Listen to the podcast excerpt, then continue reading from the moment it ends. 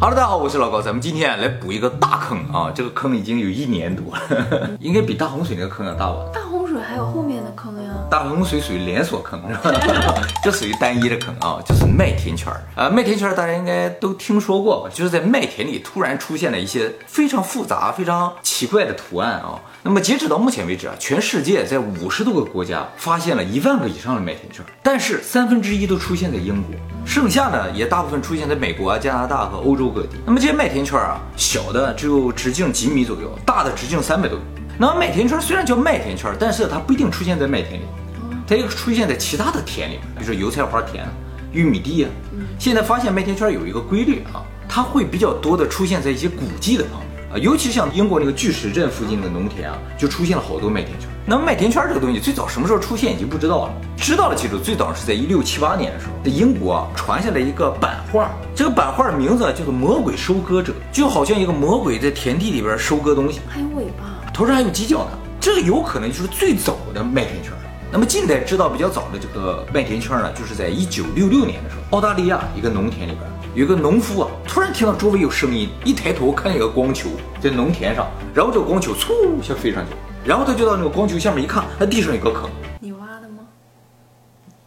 不是我挖的坑啊，这个坑呢就是最早的感觉像是麦田圈一样的东西。当时报这个新闻的时候，关注点并不是说这个坑，关注点是飞这个光球。但是转念一想，地上这个坑有可能就是麦田圈。从那之后吧，就在英国各地开始不断的出现麦田圈。那么，由于新闻的大量报道呢，就吸引来了很多的学者，还有研究这个 UFO 的啊这些爱好者啊，他们也都来了啊。所有看过麦田圈的人啊，大概分为三派：一派认为这个是人为的，一派认为这是外星人啊 UFO 他们制作的，那么还有一派认为这是自然形成。这个自然形成感觉最没可能，觉得比外星人还 没可能是吧？那如果是人造的话，那究竟是什么人？他为什么造这个？因为毕竟啊，从一九七几年就在英国不断的出现，一直到九十年代都没有人承认说这个东西是他造的，造了二十几年，花那么大力气造出这个东西不承认的话，这不很奇怪？目的是什么？不知道。没有不透风的墙。是啊，这么大的工程。对呀。而且也应该为名为利吧。而且二十几年过去了，没有人目击这个东西有人造。对，没有目击。哎。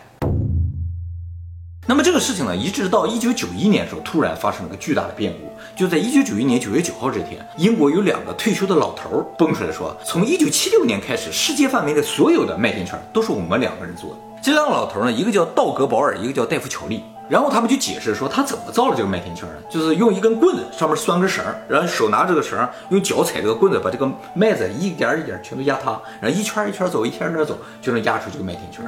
他为了证明这个东西是他造的呢，还现场在媒体面前给大家展示，就现场给你造了一个麦田圈出来。结果呢，他俩造了这个麦田圈，非常的粗糙，圆儿也不圆，然后线也不直。虽然他俩做出这个麦田圈不太。像真的麦田圈，但是呢，也引起了很大的轰动，很多媒体都来报道这个事情。但是呢，很快这个事情呢就遭到了大家的质疑。首先，他来说一九七六年之后，世界范围内的所有麦田圈都是他俩做的，这就不可能。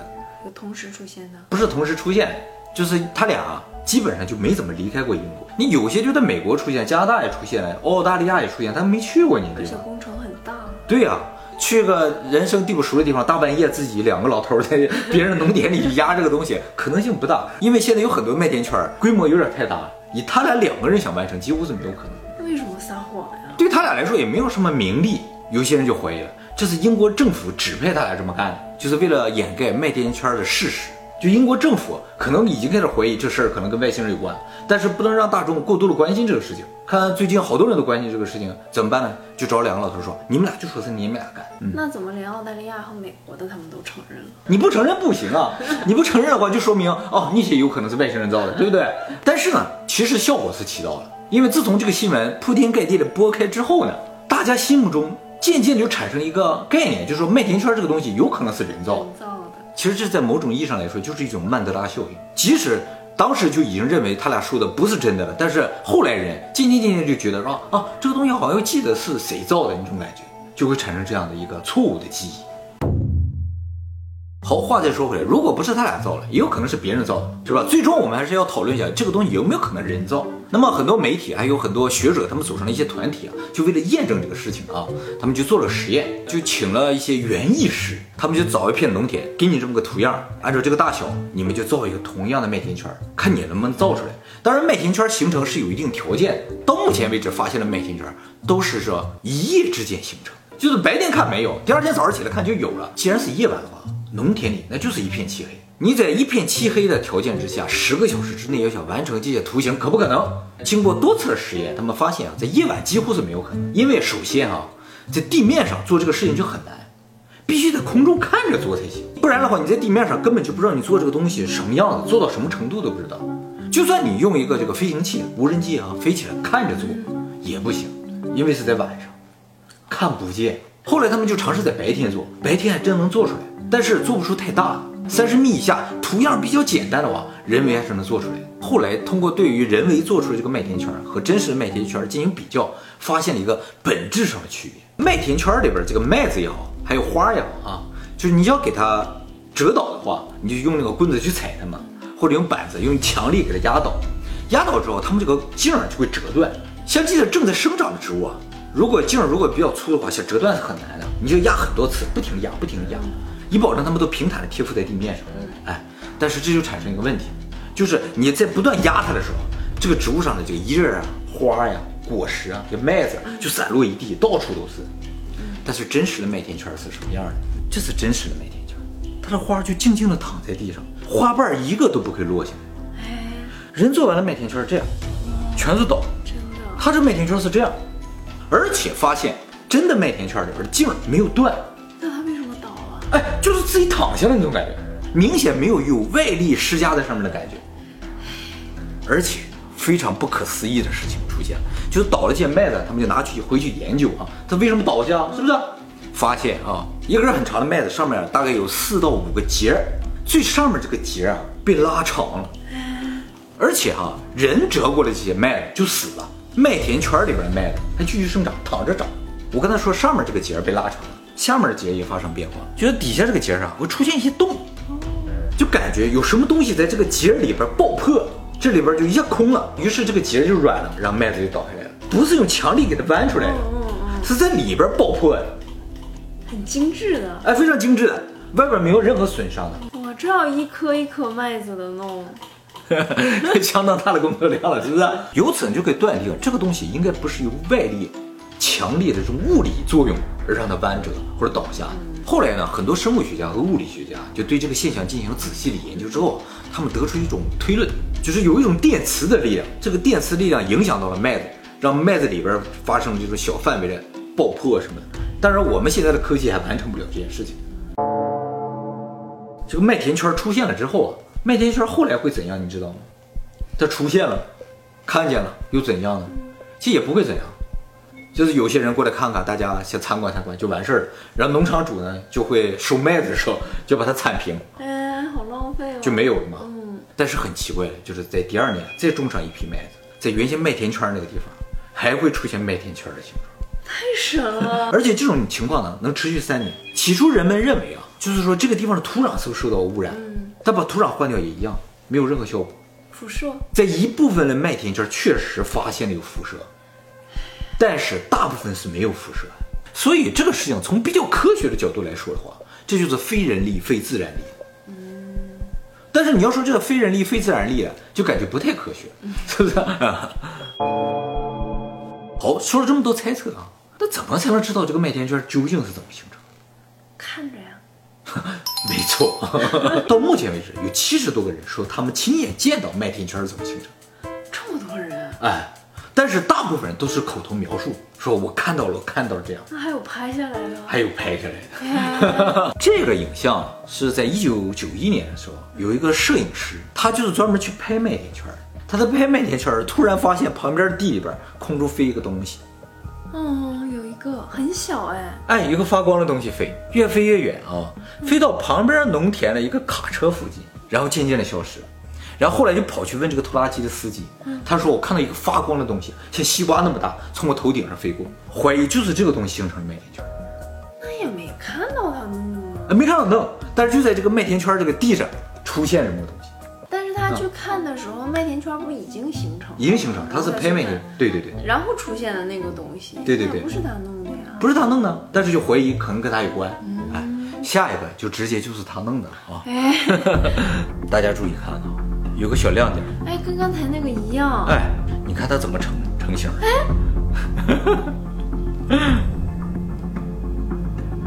哇，这是电脑做出来的吧？哎，很容易这么想，对不对？哎，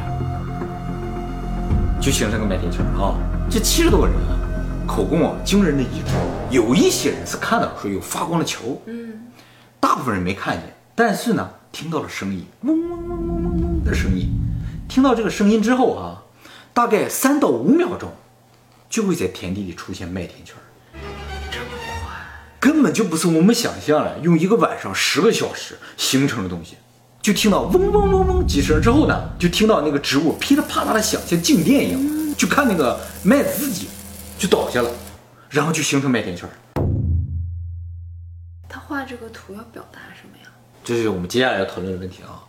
他费这么大劲啊，他没费太大劲，几秒钟 形成了这个麦田圈，究竟想表达什么啊？有很多人认为啊，这个东西就是给地球人的信息，只是我们没看懂，我们还在研究。但是我不这么认为，在近几年我们在空中看到麦田圈，才看到它的样子。在古代没有飞机的时候，那时候就已经有麦田圈了，而地面上人根本就看不见这个东西。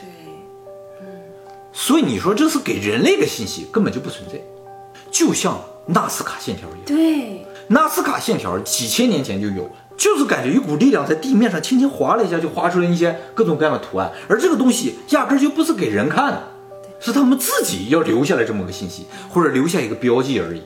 这个麦田圈经常会出现在古遗迹的周围，这古迹以前究竟用来干什么的，我们现在根本就不知道。有可能这就是外星人他们原先自己的东西，要再次来的时候在这做个标记，所以下次时空穿越的时候，唰就能到这儿来，就很方便。有这种可能性，就跟纳斯卡线条一样，究竟是干什么，根本就猜不到。那么接下来呢，给大家介绍几个目前发现的非常有趣的麦田圈。那么第一个呢，就是二零一一年八月二十一日啊，在英国的切尔波顿电波天文台附近的农田里出现了这么个方形。这个麦田方的图案，大家一看就不知道是什么东西啊。其实这个图案在天文学界特别有名。这个图案是一九七四年十一月十六号，美国朝着距离地球两万五千光年的这么一个星团发送了一段信息，史称阿雷西博讯息，是通过叫阿雷西博电波望远镜发出去的啊。那么这段信息里边啊，包括了很多的地球方面的基本信息，比如说一到十十个数字，比如说氢碳氮氧磷的这个原子序号，比如说 DNA 的分子式，DNA 中核苷酸的数量，还有 DNA 的两重螺旋结构，还有人的一个画像。这个人的身高是按照当时地球人的平均身高来定义，多高知道吗？一米八零。还有太阳系中地球的位置，还有这个阿雷西博望远镜的样子，哎，都在这个信息里面通过二进制发出去。